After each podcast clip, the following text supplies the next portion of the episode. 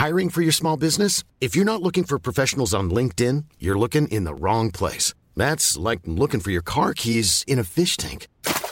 LinkedIn helps you hire professionals you can't find anywhere else, even those who aren't actively searching for a new job but might be open to the perfect role. In a given month, over 70% of LinkedIn users don't even visit other leading job sites. So start looking in the right place. With LinkedIn, you can hire professionals like a professional. Post your free job on linkedin.com slash people today.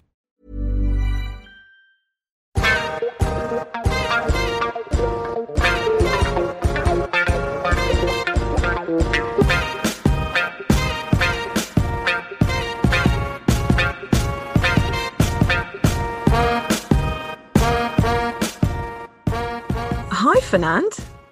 Hello, you're all right. Hiya. I am somewhat honoured to be here. Pretty cool.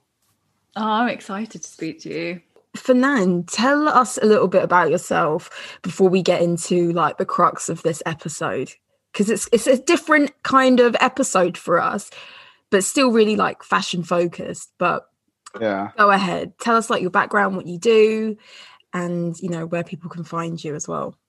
Sweet. Well, my name is Fernand. Um, I I have the title of what many people call themselves these days, a creative. Mhm. Um, it's a bit of an overused term, but um, I think I have a bit more seriousness whenever I use it. But, um, yeah, as a creative, um, my, my chief, my, my main job, I should say, I chiefly work in TV. Um, my main one is working as a creative, a creative lead at a movie channel. So I take care of all the graphics and uh, the creative, I don't know, direction, so to speak, of the channel, how things look and feel, both on air and off air, and also help with some of our, with our productions because everyone's all making their own productions these days. Mhm. And outside of this, um, I also have a freelance, freelance creative once again, but I take care of loads of different things. So from shooting to editing to helping with production and research on shows. So I've worked at the BBC a number of times, um, and then also graphic design and motion design. So anything that's um, that looks good and um, helps interact. Well, I guess in terms of um, productions to brand to whatever it is to help give a bit more of a sort of intuitive experience between the person to what they look and see is look at and see. I guess is what I do. So Cool. And you you also um so you do like a lot of graphics and like visuals for other like YouTube channels and things, but you Mm-hmm. yourself have a YouTube channel. Tell us a bit about that as well. I do indeed. This all started off from my passion of watching lots of live TV and tweeting about it like crazy and bothering all my mates about it like crazy. And um, yeah, I have a, a YouTube series called Fernand's Live Show Show, which is probably the most imaginative names for a show. Mm-hmm. Yeah. Actually, literally, that Ronseal does what it says on the tin. Um, so basically, I just wax lyrical about the creative side of live TV. Um, so I look at how things are behind the scenes, how sort of creative thought and developments actually input, how it's impacted a lot of productions. Mhm. So um, a, a couple of my last episodes focus on, uh, for example, the X Factor and how dramatic they make their um, introduction. So it's not just a case of uh, big text and 3D, da, da, da, all that kind of thing. There's a lot of, there's a lot of science behind it and a lot of not a lot of science, a lot of thought behind it, which actually makes Mhm. each episode a lot more effective. Um, that's just one episode. I just talk a lot about big, live, exciting shows and the creative side of things. Yeah. Uh, so yeah, it's Fernand's live show show, easy to remember, and uh, yeah, definitely being pleasure. Cool. Uh, Scarlett, I have to let you know because I feel you two will have a big connection. But Fernand is an encyclopedia of Eurovision knowledge. Eurovision is Yeah, that's probably something I should mention at His first. Yeah. biggest passion. Oh Huge no! He will tell you the year this this country won, what song it was with, who performed it. Like, but I love I love that you um that you know have a lot of knowledge of like behind the scenes of like big things. I think that's something that w- Mim and I hope is actually interesting about stuff we talk about is Mhm. that fashion sometimes a topic where people think like, oh yeah, it's clothes or it's this or it's that, but they actually don't know what goes into being behind that.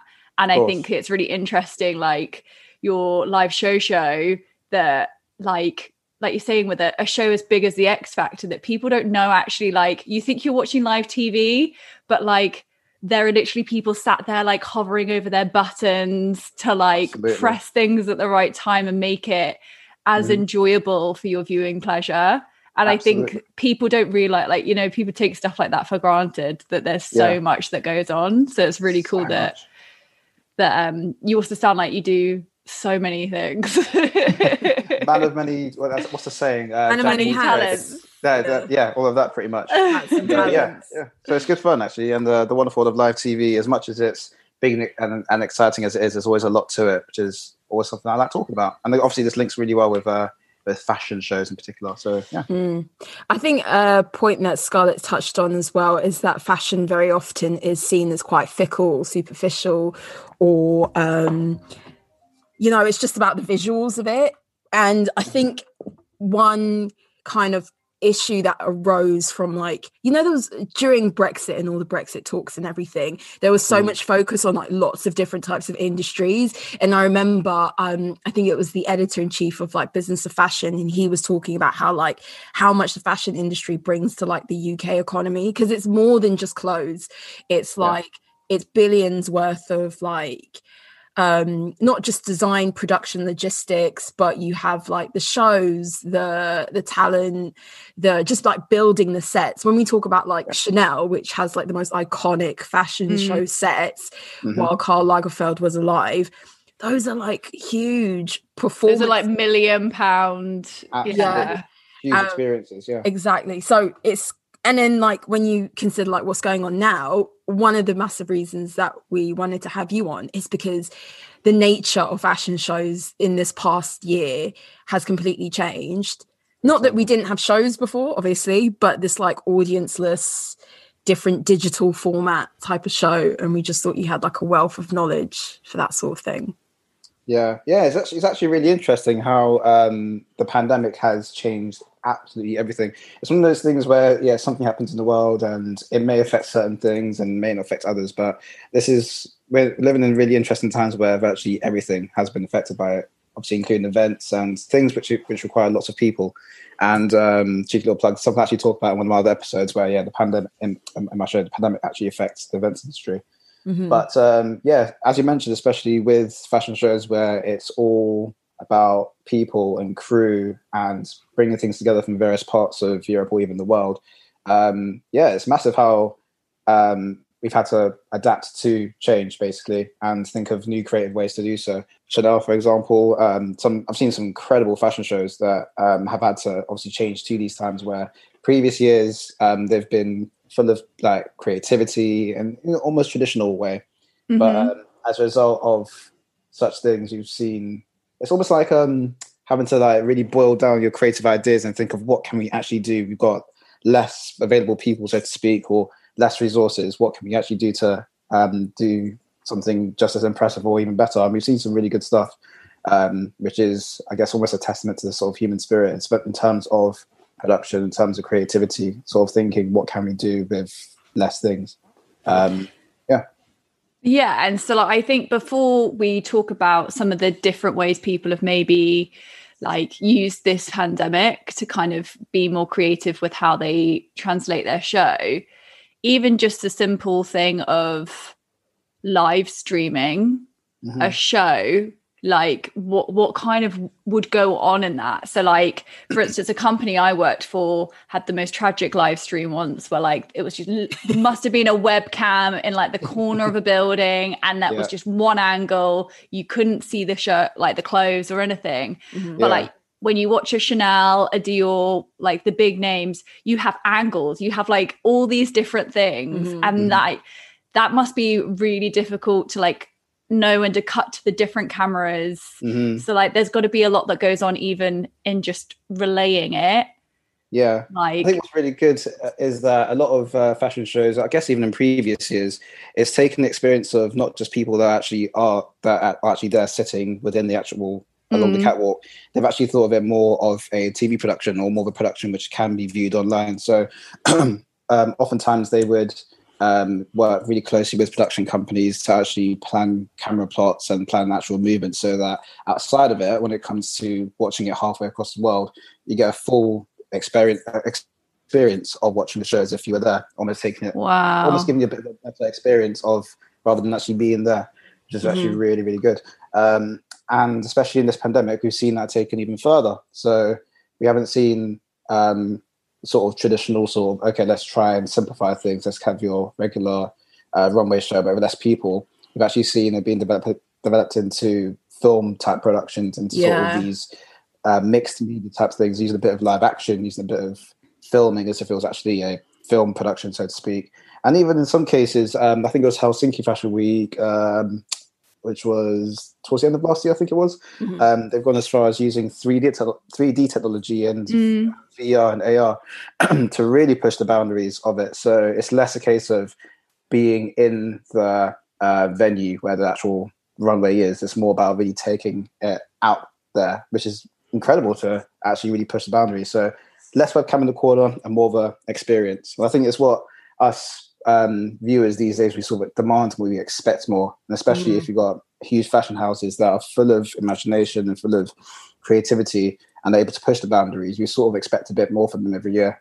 So um, yeah, I think it's all about just pushing the boundaries, especially now where we're forced to think a bit differently.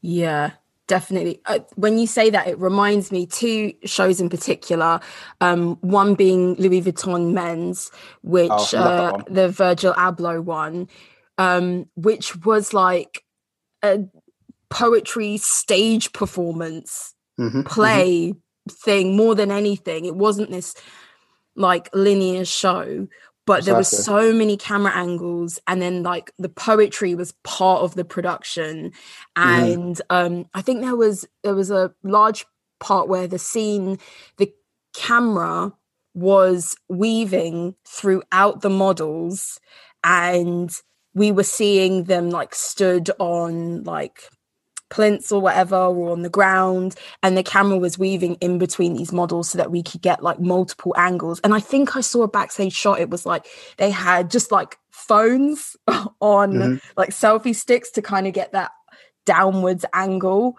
Um, yeah. and that's not something you could ever experience if you were sat there in real life watching a show.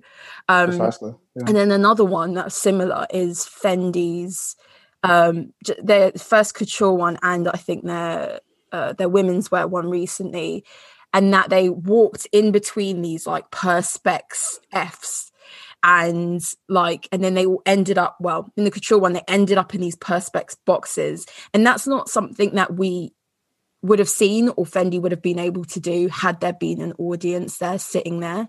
So yeah it, it is more about this like experience which arguably could be better than being there in real life.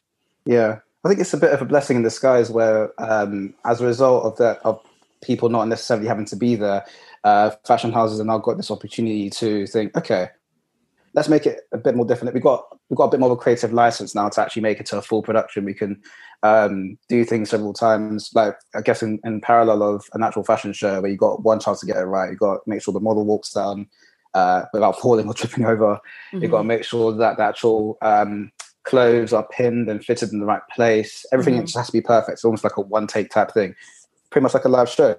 But uh, with, oh, essentially it's a live show. But um, with this, um, it's presenting an opportunity where things can be fine tuned a bit more. Things can actually be a bit more precise. So it adds a bit more. Um, I guess it's twofold. One, it allows for a bit more perfect, per- perfectionism, um, which can have its sort of um, positives and, and, negatives, but then also it gives a sort of a holistic experience of incorporating other forms of um, filming te- techniques to make it a bit more of a wow, okay, this fashion house is really just taking it to the next level. LV, mm-hmm. as you mentioned, is an, an incredible example of that. How it starts off in the middle of this huge snowy atmosphere outdoor mm-hmm. type thing. It's cold. It's obviously it, it it basically helps set the tone of what the show is set to be about. and um, some fashion shows utilize a bit of this, probably at the mm. beginning or just something to whatever. But um, in this case, is actually part of it. You see lots of uh, clips of um, being taken back out into this um, snowy. Oh, it's not really a forest, is it? It's just sort of outdoors, pretty much. Yeah. Um, to help remind and help set the tone and make it less of a typical fashion show, but more of a, um, a multi-layered performance experience, utilizing a bit of rap, utilizing various camera techniques, and all of that. Speaking of really cool tech, which I even noticed in the second half of the show, which is just after uh, Yasiin Bey's performance, or even sort of interspersed between it, um, there is, well, I think I've got to find out and find out um, in detail. There's a camera which they use at the Oscars, which um, is one of those um, high speed robotic ones. Mm-hmm. Yeah, where um, you would have, I don't know, for example, at the Oscars, you'd have like a, obviously someone on the red carpet, and it's, you know, there's really cool slow motion ones where they sort of pose and everything's done really. Oh, it's like what Vanity Fair you started yeah, the 360 Yeah. like Uh, yeah. outfit thing. Yeah, Yeah. and it's used in a very, very small way. But if you look really closely, it's one of those sort of head head-on profile type shots in the second part of the fashion show where you actually see an actual pro- the actual profile of what they're wearing. Yes, Camera and follows in really quickly and slows down. So it's, it's, yeah, it's not used as creatively or as effectively as a Vanity Fair at the Oscars, for example. But um, it's good to see again using another cool piece of tech. So um, rather than as well as using steady cams to really get up and close, and using other forms to really slow things down beautifully, which is really nice to see. Mm.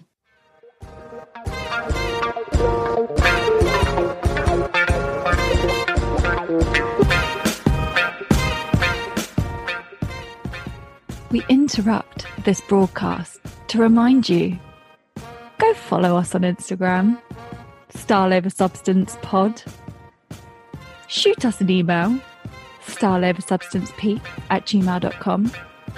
Find us on YouTube, find us on Twitter. We've got all the links on our Instagram. You know what to do.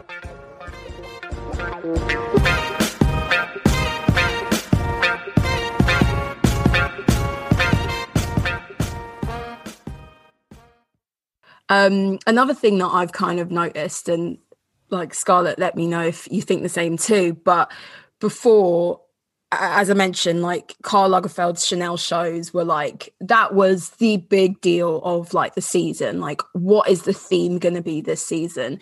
And it was heavily dependent on like the set. And they used to, I can't remember the the name of the building that they always used to have their shows. Scarlett, you probably know. It's in Paris. Yeah, we forgot. Yeah. But it was always in the same like um building, but the set would be like built from the ground up and it would always be a different theme. So it'd be like the snowy Alps, or it would be, I don't know, this kind of like Japanese garden or whatever, or the water fountain. And so like the theme was like the or the focus, let's say, was so much on the built set. Um now it's it's less about the built set and more like I don't know. I've seen more outdoor locations and I've seen more um, more examples of where like all the models are kind of like coming in and out of each other and Yeah, um, I think there's one by Ulla Johnson where the models are in a museum and they're walking in and out in between the statues. I think that was one that we kind of like um, showed to you. And Yes, yeah. yeah. so I've seen more of that and less about like what the stage looks Mhm. like. yeah, it's Um, really cool. It's like a sort of a, a, an extended chance of more freedom of expression. So whereas instead of walking down the straight line and then coming back, um, yeah, they've sort of just taken it to a completely different direction now. So as you mentioned, Ulla Johnson sort of walking through. So one shot you'd have um, almost like a, a semi-side profile shot of someone walking a little bit slowed, slowed down, so you can sort of see the detail in the fabrics. And at the same time, in the same shot, you could probably see another model doing the same sort of thing. So it's another really creative way of just blending different types of seeing an actual outfit rather than your sort of traditional way. And as you mentioned, in terms of using a beautiful set, um, incorporating it, what I really liked about Ulla Johnson's one is a lot of the clothes, um, a lot of pieces, I should say, were uh, linked actually in terms of color and stuff like that, were linked beautifully with the actual venue. So of Mm. Yellows and browns and mustards and that kind of thing, lots of layered fabrics, which actually worked really well with the actual venue. So you can tell rather than being fixed to lots of your traditional way of things, Mhm. um, that's another form of um, really just thinking, okay, what can we do in this pandemic to really wow the people, despite the fact that we may be in uh, slightly challenging times. So that's a really good example of it.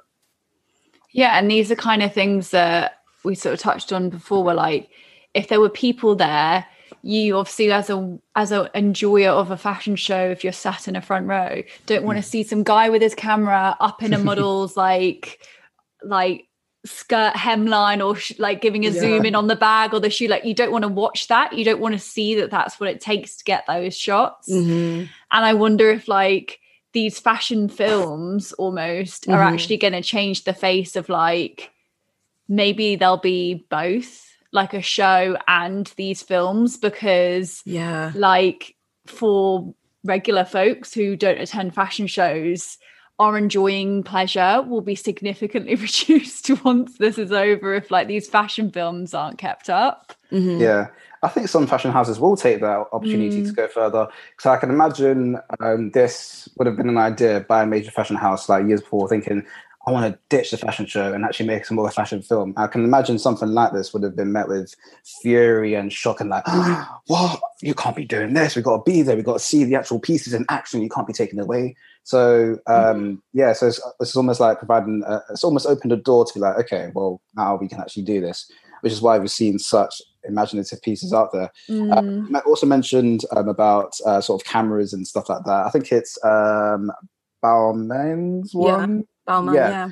Yeah, which is really cool actually, because um, that one almost like a traditional type fashion show, Yeah. Uh, sort of massive catwalk. Actually, I love that one actually, just in terms of like you could see the first part with Mm. um, the women sort of sashaying down, just exuding confidence, all that. Loved it. Anyway, um, a couple of shots you can actually see they've got a really um, there's a robot camera sort of just going up and down the catwalk kind of thing yeah. is um, again, uh, uh, which is really useful, I guess, in these times where um, less crew, less people actually getting involved and stuff like that, and it also helps to minimize um, sort of essentially cameras getting in the way of um, viewers, really, because it enables um, from a distance uh, being able to actually get up and close with uh, pieces, with uh, models and all that, without having to actually physically be there, which is really handy. Um, so yeah, so that's another piece of really cool tech which they've actually used. But um, yeah, in terms of um, breaking the uh, breaking the rule book, breaking all the rules, and thinking of something different in terms of fashion films and whole experiences where you can actually view it anywhere in the world. Um, yeah, these these houses are really thinking of uh, really cool ideas. Mhm. I think there's um, Balenciaga, however, who have actually sort of kept it traditional. They've sort of kept it pretty much the same, but they've sort of made it 3D kind of thing. Yeah, I think Balenciaga have like, from my opinion, took the approach of um, it's more like a lookbook. So Mm. I know like lookbooks have been around for a long time, and often it was seen as like a cheaper option if you had a small brand and you couldn't afford like a big show. Then Yeah. doing a lookbook was really like cheap and effective. You could show the whole collection, but yeah, less expensive. But Balenciaga have done this almost like video game avatar, highly Yeah. digitized, like they they it's quite a basic premise, but they you can tell they've thrown a bit of money at it as well. Yeah, mhm. yeah. Because to do something like that, where essentially you got an actual uh, live action shot of a model sort of walking down, to actually incorporate it effectively, um, obviously without it making not look too much like green screen or whatever techniques they've used, Mhm. it's not the easiest thing to do because it can easily go wrong. The tracking can make it can sort of further break the illusion of watching something that's effective. So it's a well done version of just pay, basically taking the idea of being in an actual arena or sorry venue where you can actually watch the fashion show. Obviously made it virtual. Mhm. Um, even a few little random Easter eggs in there. I think it's like ten seconds. There's as you as you're actually panning left to right. I Mhm. think every I think one of the shots you actually pan even further to the right, and then you got an actual shot of someone staring at you. It's actually quite funny. Mhm. So um, oh my yeah. god Yeah, so it adds a bit more sort of like as you're looking up and down, it's like, oh, yeah, and you go back to it. so it's Yeah. really cool. I think yeah, they're always trying to be a bit weird, to be honest, and like that's their thing. Like high fashion, it's like high low brow with Balenciaga all the time. Um, Mhm. But one thing I wanted to ask you is like the cost of these things, because as mentioned before, lookbooks traditionally, let's say like just a few years ago, were seen as like more cost effective, or Yeah. like doing a or putting together a short film or a you know short video to display your collection was seen as cost effective rather than putting in this whole live uh, um in like audience production. Um do you think that these are actually cheaper for brands and they'll see it as like a cost eff- effective way to move forward? Or is it just as expensive and we'll just see more and more money thrown at these like as you, as Scarlett said like fashion films now Yeah, that's a for really good question.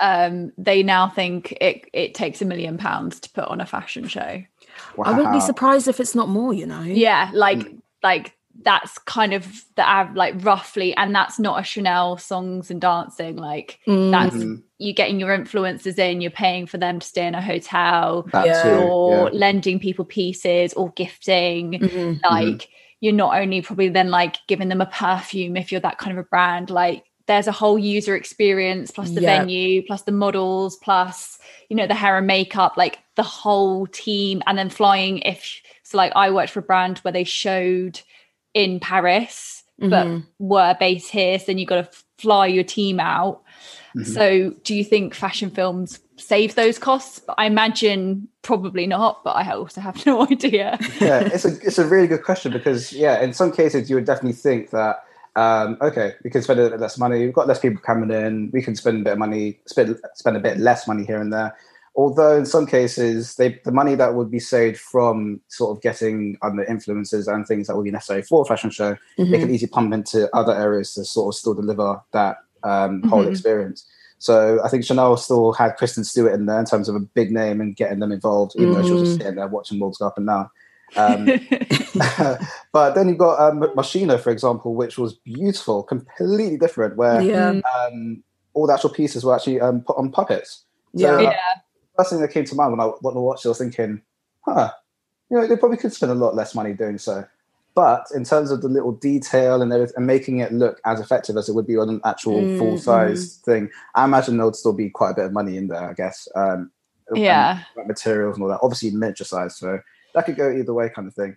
But And is that like a stop start motion type form of filming that they would have had to do or like Perhaps, like yeah. is that is that quite actually intensive like for what looks like a simple effort of a Mhm. puppet show is probably like Oh, absolutely. much yeah. harder than they've made it look. Definitely, yeah. Especially when it comes to getting various shots, doing it again and again and again and again, which isn't one of those sort of. Um, I guess it's a result of having to film things as a film, as a production, as opposed to your typical uh, fashion show. Um, Mm. yeah, where you would have to take things again, and especially for things which require so much detail. Um, if they have the budget and the time for it to perfect it and get a shot again and again, they definitely would do so, which obviously would um, result in a bit more of uh, the moolah being used. Um, so definitely. Um, and then you got, of course, you've got Dior, which completely just blew um, the sort of Yeah. uh, out of the water in terms of just how beautiful it is in terms of a, of a fashion film where um yeah how it's filmed the detail the um cinematography and all of that You know what? We really easy to see. I think in general, and like Scarlett and I, we give a lot of shit to um Maria Chiuri's Dior because everyone's like, oh, it's not that great. But I will say, in terms of like presentation um, from last year's couture show to this year, I think that they've done a really good job in like taking that. We're doing a film, we're going Mhm. whole hog because you mentioned the Moschino and how it was like miniature sized and stuff. Last year's um, Dior Couture was um, these small busts, and all the couture pieces were made to fit that bust. And it was Right. about taking these outfits out of a dollhouse, and this dollhouse was being carried around this forest and presented to like mermaids and Yeah. other like mythical creatures in the forest, and then they would come out of the river and put on this dress and then lounge around. It was like it was a film, and um, that was like a harken back to how these minute like uh, I think Christian Dior himself liked to have these pieces made. I think it was a po- post war, wasn't it? yeah. That It, it seemed like a waste of uh, um, material Mhm. to make all your pieces up. So you would make the miniatures uh, very like they'd be a similar size to the ones on that Moschino show. yeah, Um, Mhm. But And- yeah, that's how you would show it these pieces to your clients. So they've done, and then they've taken that idea, and then this year they came with like this. oh, it, it was like the mummy mixed in with like Tomb Raider, mixed in with like, but in like this elegant version. And I think they've done really well in creating a film. Like this was no way about being a show, a fashion show Mhm. Um this was like costume design yeah it blurred that kind of line i think Mhm. Yeah, and I guess it's another example of yeah of of a fashion film where um, I guess in terms of just showing the actual beauty and the detail and just sort of play, not even just say it's a visual experience, but also tapping into the mystical and all the sort of stories of Mm-hmm. sort of um, um, as you mentioned, sort of like mermaids and uh, this and that, and all the little sort of mystical stories that really play with your mind, that kind of thing, which really sort of tap into it, that being less of just a visual spectacle, but just Yeah. well, yeah, make it into an entire um, experience, which really is another good example, a good result, a happy accident, so to speak, of uh, creativity in the pandemic. Yeah. Um, also, I think, you know, with Scarlett, you said that before you would fly in like your best clients to come and see these shows, you'd be gifting, you'd be doing all that. Mm. That still kind of happened this year.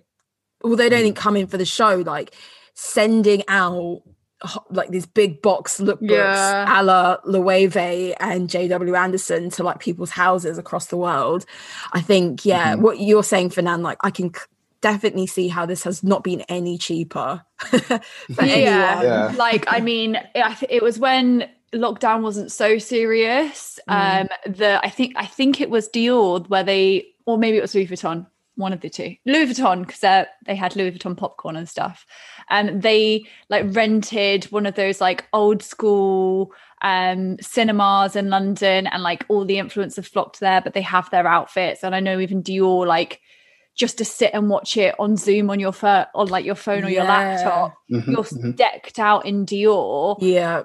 because I was saying like actually these fashion films could be a really great way for the fashion industry to address like the carbon footprint that they have because Absolutely, they, yeah. they're one of the world's worst contributors. Mhm. Um, but then if you're still shipping stuff to these Yeah. across the world, like is that really any different from having them fly in? Because then actually like the fashion week they're in paris then for however many days for multiple shows and stuff um i don't know if that is like a good solution um but it's a really interesting like take on like user experience and like Mm. Yeah. seeing how they've they've interacted with influencers in such different ways like like you were saying with like virtual reality like Yeah. i can't even begin to imagine that must be a difficult shoot Mhm. like that's got to be Mm. super technical and that's is would that be like one of the highest tiers of like impressive kit and like money thrown at something or actually are those like super fine shots that like or and like is it the editing of like a Dior thing where like you're making someone look like a mermaid and Mhm. like I want like what is it that actually costs more to put these things together or is it Mm. a combination of stuff It usually is a combination of stuff, and you'll sometimes read reports of how a fashion show, um, one particular fashion show, would cost millions of pounds, and it's really simple in terms of how it is. But again, I guess of the lot of effort and the work is done behind the scenes versus something which looks opulent, which looks expensive, but Mm. is a fraction of the cost. Yeah. and I guess with VR and AR, um, it's ex- ex- it's expensive to do, on, I guess, on large scale, but it's becoming so popular and so well used these days that it the cost almost justifies the demand in many cases. Especially how you see simple versions of it when you're using uh, certain apps on your phone, for example, when you're visualizing things and you move your phone around and things are moving around in sort of 3D space, for example. So you're seeing things of that being used on on, on such scale like this. So the popularity almost uh, justifies, especially if it is going to be expensive, Mm. such costs of that. Um, it, um, production wise, um, it can go either way, I think, because I know some productions, for example, imagine like um, uh, Dior's one, I imagine would have just been expensive to produce all the way through. just because of how beautifully it's shot, I imagine that would have cost millions. Um, but then again, um, you have got ones which utilize um, the same kind of thing. For example, LV obviously has a bit of everything, so it has a bit of sort of actual moving camera tech within and without the actual uh, models itself. He uses a bit of live action out in snowy uh, Alps, for example. So that could have also um, equally been ex- as expensive. So, and I almost feel like a lot of fashion houses like to almost sort of show off a little bit, like, okay, let's see what we can actually do. And, and so I guess to them, money really almost is no object. So they can go ahead and do X, Y, and Z, and it'll cost so and so. Because I guess they know that the effect that they want to have out with Mhm. uh, the viewers when they watch the show is essentially worth it, pretty much. Mm. Yeah. So what it's how long would it take to plan and produce something on this scale? Oh, it depends on the show, I imagine. Um, so for something like what was the ones I watched recently? Something like Alexander McQueen, which was delightfully frustrating to watch because they're under the Thames and they've got such. I think that's pieces. the brand. Yeah. yeah. Oh man. Oh, it's it's a show to watch. I must say. Um, that I imagine wouldn't be too expensive, and that would actually be quite quick to actually produce and film. Mm-hmm. Um, simply because it's uh, one location or a collection of small small locations in a small area. Um, and there's a bit of creative licensing in terms of actually filming these actual pieces, so they can storyboard the shots over a period of weeks or a couple months, that kind of thing, and then go out and then film it, which could be a day or two. So, just um, for the listeners who might not know the show that you're referring to, the Alexander McQueen one, um, it was both the men's and the women's were shot in kind of the same story um, and yeah. it was accompanied by uh, still images of the models in the studio. But this video was very like dystopic and filmed on like the embankment of the Thames, and it was like about feral people and it's like post apocalyptic kind of scene. It was really depressing, but it was um yeah, it was that show. Yeah. Yeah, so that I imagine wouldn't have taken too long to film it. One commenter actually I noticed um, on the actual page or on, on YouTube actually did say it was almost like very it was basically adding to the dystopian hopelessness of 2020 in terms mm. of just how it is. Yeah, um, I'm sure that inspired it. absolutely. So I guess when it came down to it and knowing how Alexander McQueen style is, they probably thought, okay, where's one of the greatest places we can think of uh, to really sort of add to the sort of feel of 2020? It's sort of like a, a fashion critique, so to speak. Mm. And so, in terms of location, in terms of flan- uh, planning, planning, planning and filming it, um, that wouldn't take too long, for example. Mm-hmm. Um, but then you got all the way to the detail of. So, um, what's not too long? Just to give us an idea, what is not too um, long? not too long. It, oh, it, varies massively in the production world. So um, that I'm estimating will probably take a couple of months, I imagine, to plan. Okay. From I guess starting from finding locations, scouting locations where it could have gone, could have gone absolutely anywhere, for example, right down to um, planning shots, working really closely with actual fashion houses to make sure that uh, whatever shots the director might have in mind obviously lines up with what the um, the, the, the, fashion house has in mind as well, as well, and making sure that those two things actually marry because you can get a, a situation where the director might be, um, or the director of the production company maybe really out there with ideas, but then if it doesn't actually match up with actually showing what it's about, effectively, there could be lots of backs and forth. So this, these things can obviously add up time. Mm-hmm. Um, but I guess when it comes down to getting all the shots ready, I guess, in terms of storyboarding and planning it and then giving out to filming it, I imagine a couple of months for that one because I guess it mm. comes down to simplicity of of certain things. Um, right down to um, LV, I imagine would have taken a whole lot longer because um, certain things were obviously filmed in various locations globally. So um, from the first part where we actually are out in the Snowy Alps, that would have um, I need to find where the location of that one is, but that would have taken time to film, wrap that, then go all the way down to um, Barcelona to actually then do the actual main bit itself um, oh, Barcelona, sorry, uh, Paris, um, Barcelona. Yeah, there's lots of inspiration between the video. But anyway, um, to actually then film that bit there, so that would have been taken an extended amount of time to plan. But obviously, that's due to filming one place then moving to the other. Mm-hmm. Um, and then, got, of course, you've got ones which is like Ulla Johnson, for example. One venue, pretty straightforward. That would usually take the usual amount of time to uh, plan and produce an, a fashion show of sorts, but then obviously working closely with a fashion house to then just film it over a course of a day or two days, depending on um, how many shots they want to do and um, get yeah how many shots they want to do and making sure they get the most and the best of uh, the pieces that are on show.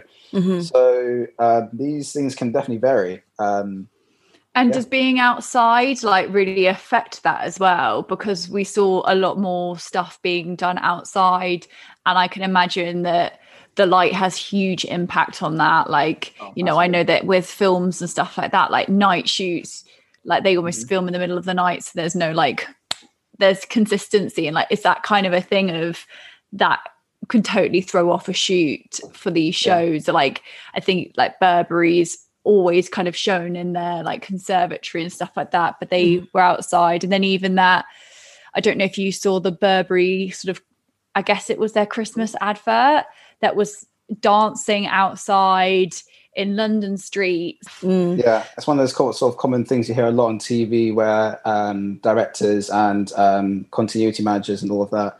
One key thing is the light is going, the light is going, the light is going, which is basically refers to when you're filming over the course of the day, and obviously naturally the sun changes light as you move along.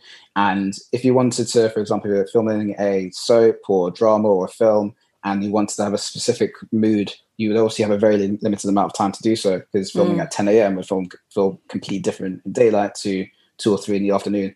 So yeah, these things, especially filming outside, obviously up against the elements, it could start suddenly start raining, um, or you may not have the most ideal weather on a certain day when time is really Mm. tight.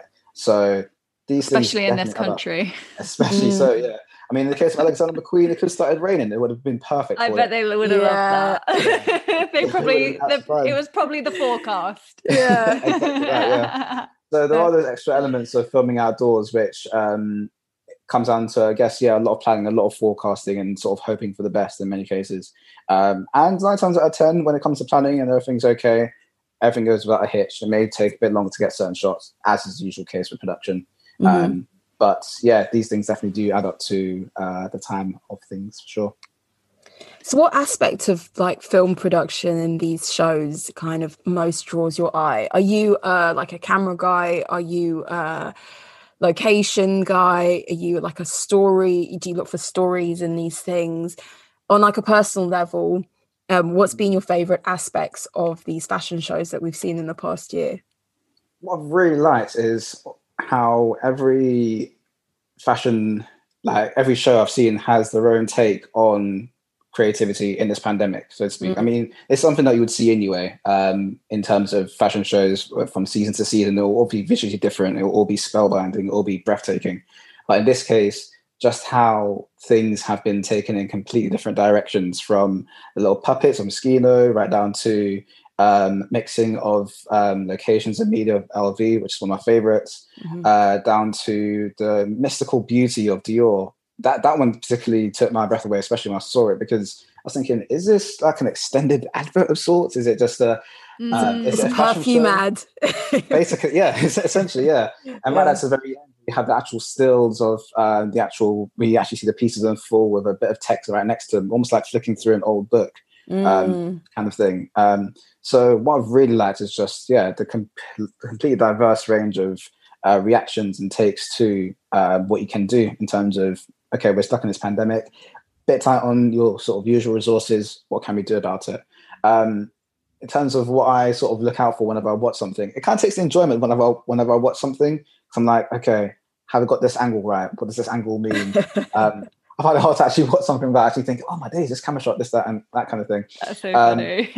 all the time. So I could be watching like be watching stuff on on Netflix or whatever, and I'm thinking, okay, this is effective. I get why I've done that, but this way and that kind of thing. Um, so I guess it's also a bit of a blessing in terms of actually watching like this because you're able to then visualize what the director or what the um, yeah, essentially the fashion house were, were trying to convey in terms of angles, in terms of story, in terms of really getting up and close, in terms of mixing the traditional elements of a fashion show of yeah, watching a fashion show with pushing the boat in terms of creativity. So um, traditional elements would be making sure you've got a good clear camera shot of what you see, the actual pieces, um, like a full length outfit, sorry, a full length shot of them walking up and down, that kind of thing. Whereas in this case, uh, in a lot of these cases, you can get up and close, you can get some really cool slow mo shots, you can get um, a, good shot of the detail detailing of it. You can even get shots of the venue and all that to further add to the feel of whatever is being said, uh, Mhm. whatever's being shown, I should say. So it's less just okay, here are the clothes. There's a bit of a rationale about style. It's so and so. It's about this, about that. But rather than it being said to you, you also see it, you feel it. So it adds to the whole experience, which is really really cool. Um, yeah. and yeah, really good to see. So yeah, uh, one of the yeah, just looking at all the different shows and how they've really just pushed the boundaries in all of them. Um, yeah, I think you should definitely check out the one that Scarlett mentioned. It's the Burberry Christmas advert, and it's I think it's called "Singing in the Rain," and they it, the, the music in it is "Singing in the Rain." You'll love it. Honestly, it's not so much about the clothes; it's definitely more about the cultural significance of Burberry and Mhm. London culture.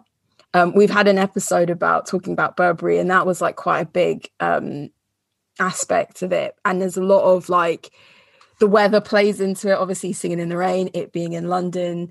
Um, Yeah. It's got like it's like And, CGI like, there's- there's- rain yeah, there's Yeah. like special effects that are and snow. like so well timed, Yeah. so clever. And like I think stuff like that is so exciting. And I wonder if actually I was going to ask you, do you think it's more interesting and exciting as like obviously film and producing and all of this stuff is creative? And then when you meet forces then with some something else that's creative, whether it be a fashion house or whatever it might be, Mhm. is that like really exciting like because then you can like spur off one another or is that also like does it have it frustrations because you know Mm. like two creators can have a very different idea on Oh, stuff as well But Absolutely. but like i imagine is there some sort of fulfillment of like okay someone who gets it and someone who's not just like film something like Yeah. if there's someone who like has a real concept Mhm. um because i guess people who aren't creative maybe give you more creative freedom Mm. but like uh, yeah what what's sort of the difference if there is one Absolutely. Yeah, um, there is. It's almost like a very fine line to tread in terms of um, lots of creativity making things look beautiful versus adding too much and it then almost detracts away from what's actually being shown, natural pieces, the whole collection, that kind of thing. There's a very, very fine line, which I, and it's actually quite noted, quite nice to actually notice that a lot of um, these fashion houses work really closely with these production companies to really make sure that um, yeah, essentially the best things are on show. And I think a lot of these um, designers have a bit of a background in, in mixed media as well, so they're able to visually imagine and visually actually see the best way of actually showing their pieces, as well as obviously Mm. working with a production company to make it happen. Because yeah, you can you can get those cases, probably not in the cases that I've seen, but ones where um, yeah, there's lots of effects and lots of effort making the, making the whole experience beautiful. But then it almost detracts away from the actual detail, the styling, the collection of the whole kind of thing, which Mm. could be actually deliberate. In some cases, it may be about the whole field, that yeah, basically what you'd actually take from it, um, rather than just showing the clothes. And I think some some houses sort of push it in that direction. But yeah, there is that sort of fine line to tread of yeah, creativity and making it look good versus sort of over salting the soup basically and having too much of it that it's a bit distracting from what's on the show. I like that phrase, over over salting the soup. of course, that. yeah.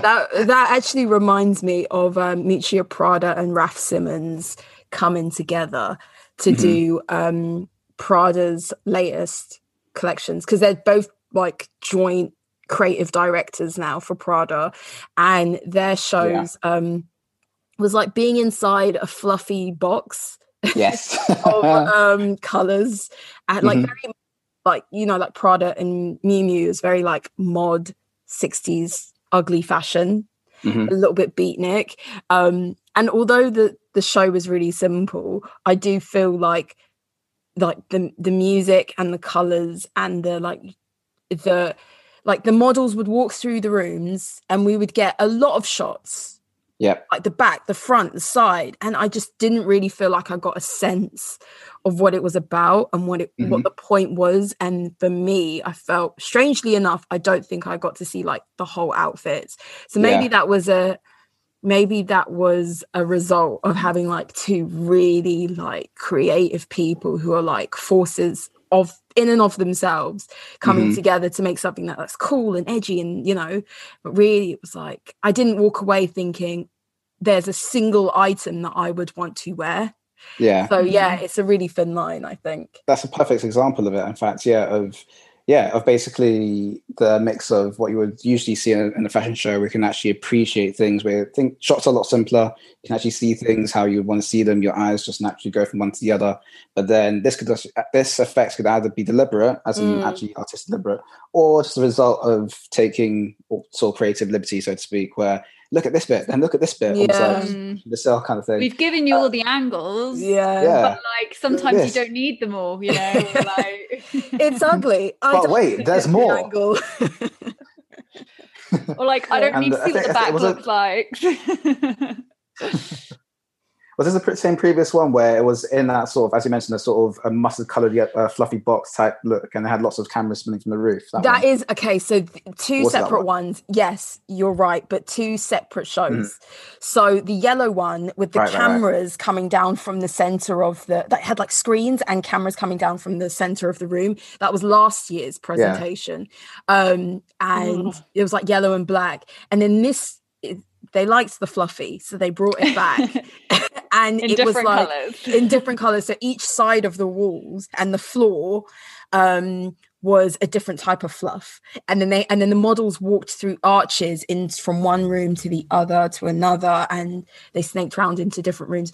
Yeah, Prada, just 2 Mhm. separate collections, but more or less um, a similar theme. The the yellow one, I think there was more of a focus on screens and Yeah. viewing it sorry viewing it digitally and you Yeah. can actually see the cameras involved Yeah, very meta in that case. Actually, yeah, that's um, Mm. it's what I actually find that really interesting because usually in productions, usually um, when watching TV or yeah, essentially live TV kind of thing, a lot of effort is is um, undertaken to make sure you don't see the cameras. They're sort of hidden Mm. away.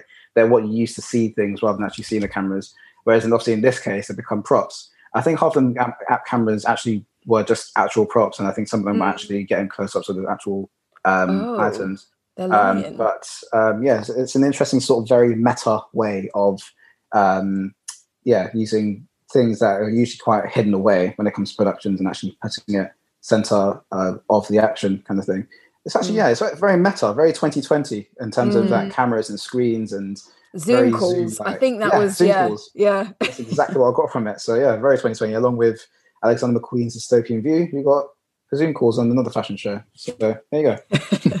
before this like did you follow fashion shows or watch them from like a, an appreciation of them like from a presentation standpoint or was it just Mm. not something you ever bothered watching or had an interest in it was more about live television Um, actually, I used to watch a lot of fashion shows growing up. Actually, um, so my mum actually studied fashion design. Um, she oh i don't did the know whole that thing. Yeah, she went to London College of Fashion, did um, That's of course the awesome. One as well. So done the whole shebang, the whole lot. Mm-hmm. So a lot of um, sort of teenage years, or even years before that, was watching the fashion show um, or the, the clothes show. I think it was on BBC I it was Two. Clothes That's Show, way back yeah. when way back when, yeah. And then right through to um, um, fashion shows on um, fashion TV when it was on, Yeah, on, on Sky, that kind of thing. Hmm. Lots and lots of that. And yeah, your sort of typical view of fashion shows is obviously a darkened room, a lit catwalk, moody models walking up and down. Very Tom kind of Ford. Yeah, essentially. Very straightforward, very, very Tom Ford, very almost stereotypically fashion show esque type thing. Hmm. So um, yeah, it wasn't I guess it wasn't until last few years where we, we're seeing various different versions of it, of being taken out of that, being taken outdoors, taken to rooftops, taken to various places where you can actually see elements of it, which is actually different elements of creativity in this, which I actually really began to appreciate. Um, whether it be from elements of VR, I think it was. Um, 'cause I did a bit of uh, research before this, um, and the, the most recent yes, I did a bit of uh, sort of light reading, as it were, before this. And I think it was New York's fashion show, fashion week, I should say, the most recent one involving Mr. Wu, which used um, basically the rooftop of Spring Studios in Tribeca, basically sort of a winding catwalk on the on the rooftop of a beautiful on the beautiful day in September, I think it was Mm. uh, August, September. And yeah, so yeah, in the last few years, obviously, with having such a passion of like watching live TV and productions and seeing how they sort of marry the two in terms of creativity. Yeah, but and actually, it kind of feels like how have we had it for so long that Mhm. these girls and guys just walk in a straight line up and down, and that's it. Yeah, like it yeah. actually f- seems crazy that we were still very much at that point. Mm-hmm. Yes, a few people were being more creative with it, but like Yeah. really, it's it's taken a pandemic for them to like mix it up, and I actually think it's um here to stay. Yeah. yeah, oh, I guess it's just to- just to add on to that, it's really cool to see, yeah, basically breaking the rules in terms of yeah, fashion productions and all of that. Um, it's less of, I think it also, there's also an element of like having to be in the know and being exclusive enough to be in these rooms. Whereas now it's a bit Mm. more yeah, the, the sort of I don't know elitism, for want of a better word, is taken out there. It's less Such a good being point. in there, being sat next to Anna Wintour, and who actually is there's a really cool um, pu- puppet version of her in the Moschino show. Yeah. I love. I was like, yes, detail. I love that. Um, so it's less about um, trying to get the best sort of shot of being set next to uh, Kendall Jenner or flipping. Um, I just mentioned her name, Anna Wintour, in a sort of darkened um, sort of runway situation, and just being. It's less of that, which is not really nice to see, and generally more of the creator's mind of uh, pieces in terms of the experience, in terms of the vision of um, of these shows, which is actually really nice to see. Adds a bit more sort of okay, a bit more of a creative palette um, of how things are intended as an artist. Yeah, For sure.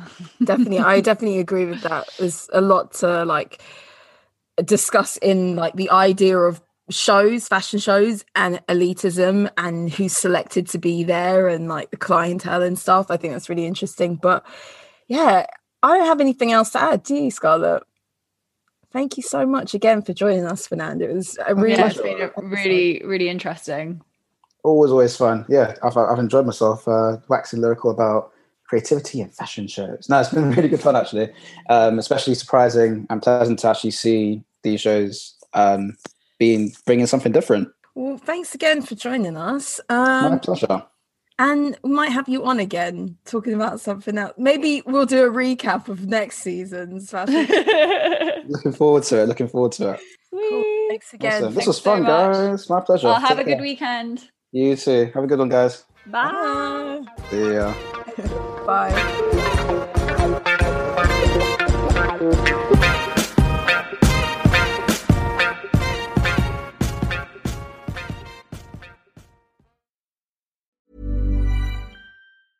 Planning for your next trip? Elevate your travel style with Quince. Quince has all the jet setting essentials you'll want for your next getaway, like European linen, premium luggage options, buttery soft Italian leather bags, and so much more. And is all priced at 50 to 80% less than similar brands. Plus, Quince only works with factories that use safe and ethical manufacturing practices. Pack your bags with high-quality essentials you'll be wearing for vacations to come with Quince. Go to quince.com slash pack for free shipping and 365-day returns.